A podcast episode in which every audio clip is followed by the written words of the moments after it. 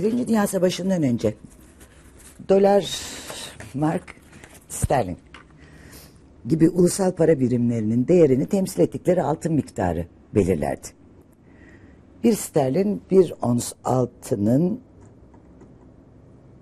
dörtte biri, bir dolar yirmide biri gibi. Ve dileyen herkes ellerindeki kağıt paraları verir. Onların yerine para biriminin temsil ettiği kadar altın alabilirdi. Klasik altın standardı dediğimiz bu uygulama 1914'te sona erdi. Neden? Ee, çünkü Birleşik Amerika Devletleri haricinde savaşan ülkelerin hiçbirinin altın stoğu savaş harcamalarını karşılayacak miktarda değildi. Avrupa devletleri bir süre paralarındaki altın miktarını azaltarak idare ettiler. İdare edemeyecek duruma geldikleri zaman da klasik altın standartından çıktılar. Mesela Almanya. Almanya Birinci Dünya Savaşı'nda kötü bir yenilgi aldı. Arkasından Versay Anlaşması'nı imzalamak zorunda kaldı. Ki o Versay Anlaşması çok ağır koşulları olan bir anlaşmaydı. Savaş tazminatları derken 1922'den itibaren ağır bir ekonomik buhranın içinde buldu kendini. O kadar ki Alman markına olan güven tamamen kayboldu. Fiyatların saat başı arttığı, işi görülmemiş bir enflasyon patladı. Alman ekonomisi tamamen çöktü. Almanlar bir somun ekmek alabilmek için fırınlara bir el arabası dolusu kağıt para mark götürmek zorunda kalıyorlardı. Böyle bir durumda altın şöyle dursun. Çavdar bitkisinin değerini esas alan bir para çıkartmak zorunda kaldılar. Bu paraya çavdar parası dendi. Ağustos 1923'te oluyor bu. Bundan üç ay kadar sonra e, çavdar parasını bıraktılar. Onun yerine Rentenmark geldi. Rentenmark irat, daha doğrusu renten irat demek. Rentenmark'ı irat parası olarak çevirebilirim. Rentenmark'ın karşılığında ülkedeki tüm mülklerin ve sanayi kaynaklarının ipoteği gösteriliyordu. Adı da buradan geliyor zaten Rentenmark. Rentenmark sadece iç ödemelerde kullanılabiliyordu. Bir Rentenmark bir trilyon kağıt paraya eşitti. Düşünün enflasyonun boyutlarını. Öte yandan Almanya'daki kadar değil ama enflasyon İngiltere'yi ve Fransa'yı da sarsıyordu. Sonuçta klasik altın standardından toptan vazgeçildi. Onun yerine altın alım satım standardı denen uygulama aldı. 1922 Cenova Konferansı. Altın alım satım standardının e, bir diğer adı da sözde altın standardıdır. Sözde e, çünkü bu yeni düzenleme altın sikkeyi tedavülden kaldırdı. Avrupa devletlerine vatandaşları eskiden olduğu gibi e, kağıt paralarını bankalarda altınla değiştiremez oldular. Altın bundan böyle sadece uluslararası ödemelerde kullanılacaktı. Ulusal para bilimleri sterlin, frank yine e, bir ons altının e, muhtelif kesirleri olarak ifade ediliyorlardı. Ama yeni uygulamayla birlikte altın para birimlerinin dayandığı tek değer olmaktan çıktı. Amerikan doları hariç. Dolar altına dayanan tek para birimi olarak kalmayı sürdürdü. İngilizler sterlini hem altın hem de e, dolara dayandıkları bir e, sistem geliştirdiler. Diğer Avrupa ülkeleri ise kendi paralarını sterline dayandırdılar. Böylece doların altına sterlinin dolar ve altına diğer tüm para birimlerinin de sterline dayandığı bir sistem oluştu. Bu durum 1931 yılına kadar böyle devam etti. 1931 yılı Fransa'nın ihracatının 52 milyar franktan 20 milyar franka düştüğü yıl. Fabrikaların kapanma noktasına geldiği, üretimin durduğu yıl. Ülkesinin içine düştüğü durumdan haklı olarak ürken popüler cephe hükümeti elindeki sterlin stokunu altına tahvil etmeye kalkıştı. İngiltere'nin siyasi dayatması e, işe yaramadı. Ama İngiltere'nin Fransa'nın altın talebini karşılayacak hali de yoktu. Böylece İngiltere altın alım satım standartından vazgeçti. İngiltere vazgeçince onu diğer Avrupa ülkeleri takip ettiler. 1931-1945 yılları tarihe mali kaos yılları olarak geçti. Altın standartından çıkan ülkeler paralarının karşılığında altın verme taahhüdünden kurtulmuşlardı. Hükümetler bu durumu istismar etmekten geri kalmadılar. Burada istismar etmekten kastım paralarının değerlerini ekonomik olarak değil sila, e, siyasi mülahazalara göre kararlaştırmalarıdır. Örneğin e, rakip ulusun mal satmasını önlemek için yapılan devalüasyonlar gibi. Rakip ulus da aynı şekilde karşılık verince para ile değerin bir ulusun parası ile öteki ulusun parasının arasındaki ilişkinin saptanamadığı kaotik bir durum ortaya çıkar.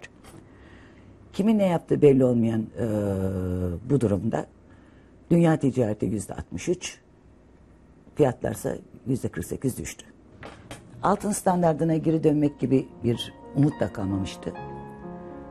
Uluslararası alım satım ve ticaret hemen tamamen durdu.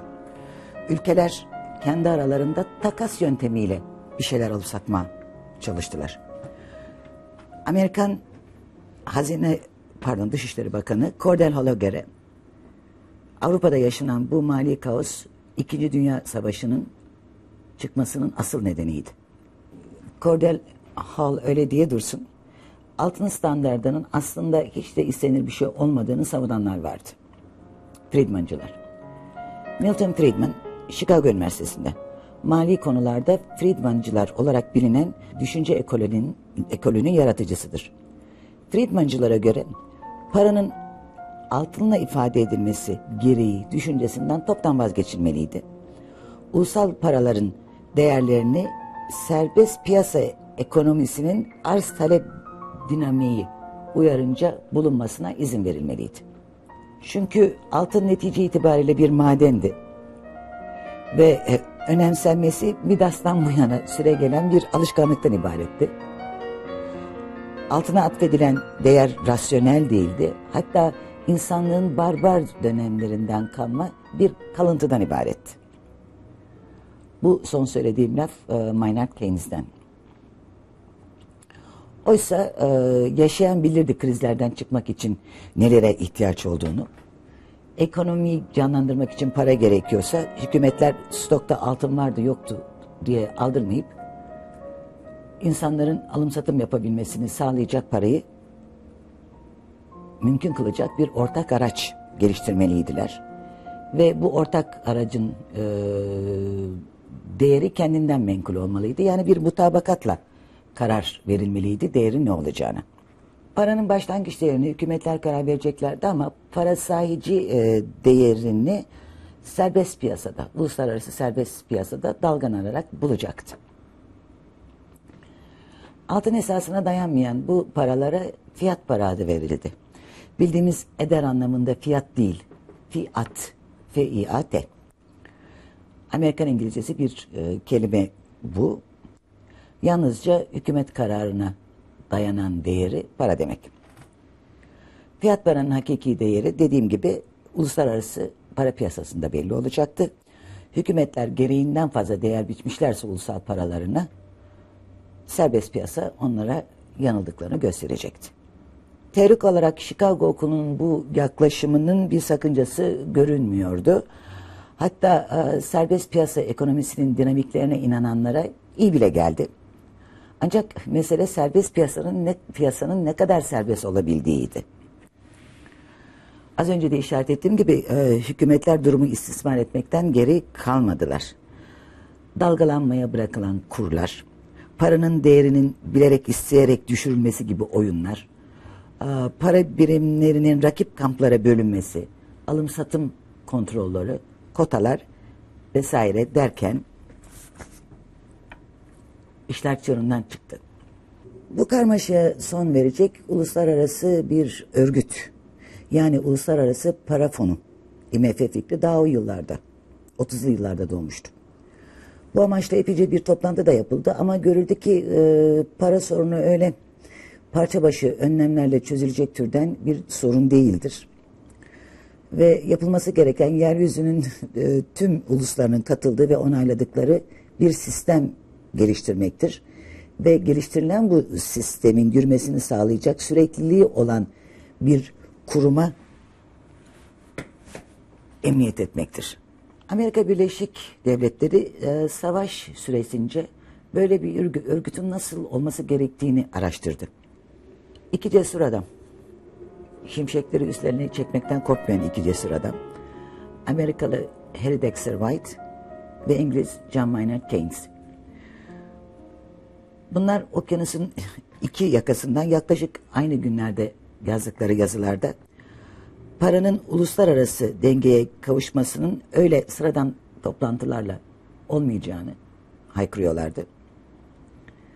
Ve bir anlamda e, IMF'nin e, teori kurucuları oldular. Diyorlardı ki ancak sürekliliği olan bir teşkilat zamanla değişen ihtiyaçlara cevap verebilir. Bir yandan ulusal para birimlerinin e, birbirlerine hiçbir kısıtlama olmaksızın tahvil edilmesini sağlarken öte yandan da her para biriminin değerini açık ve tartışmasız bir biçimde belirleyebilir.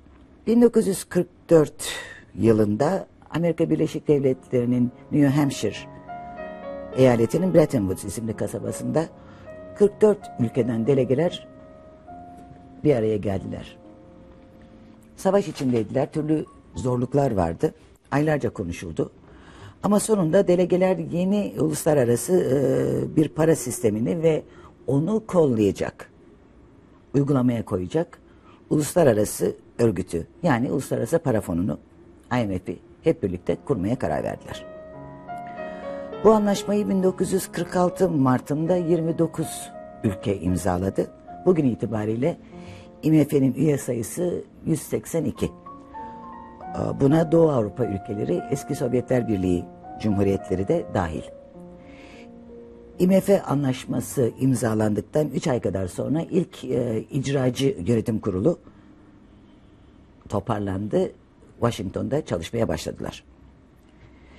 IMF Kuruluş Sözleşmesi'nin birinci bölümü örgütün amaçlarını altı maddede özetler.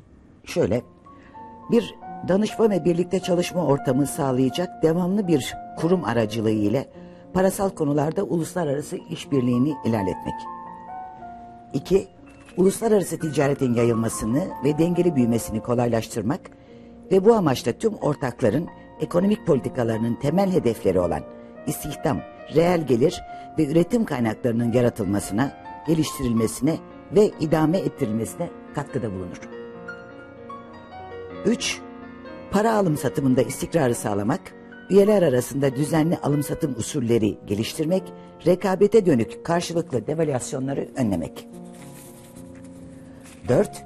Çok taraflı ödemeler sisteminin kurulmasına ve dünya ticaretini engelleyen döviz kısıtlamalarının bertaraf edilmesine yardımcı olmak. 5. Fon kaynaklarını üyelere geçici süreyle ve yeterli garantiler altında tahsis etmek suretiyle üyelerin güvenlerini arttırmak ve dış ödemeler dengelerindeki aksaklıklarını ulusal ya da uluslararası refaha zarar vermeden düzeltmelerine fırsat tanımak. 6. Bu suretle üyelerin uluslararası dış ödemeler dengesizliklerinin süresini ve etkisini azaltmak. Uluslararası Para Fonu'nun yeni sistemi esas itibariyle altın alım satım standardıydı. Şu farkla ki sterlinin yerini bu defa IMF'nin mimarı Amerika Birleşik Devletleri'nin para birimi aldı. Dolar. Bundan böyle dolar dünyanın temel para birimi olacaktı.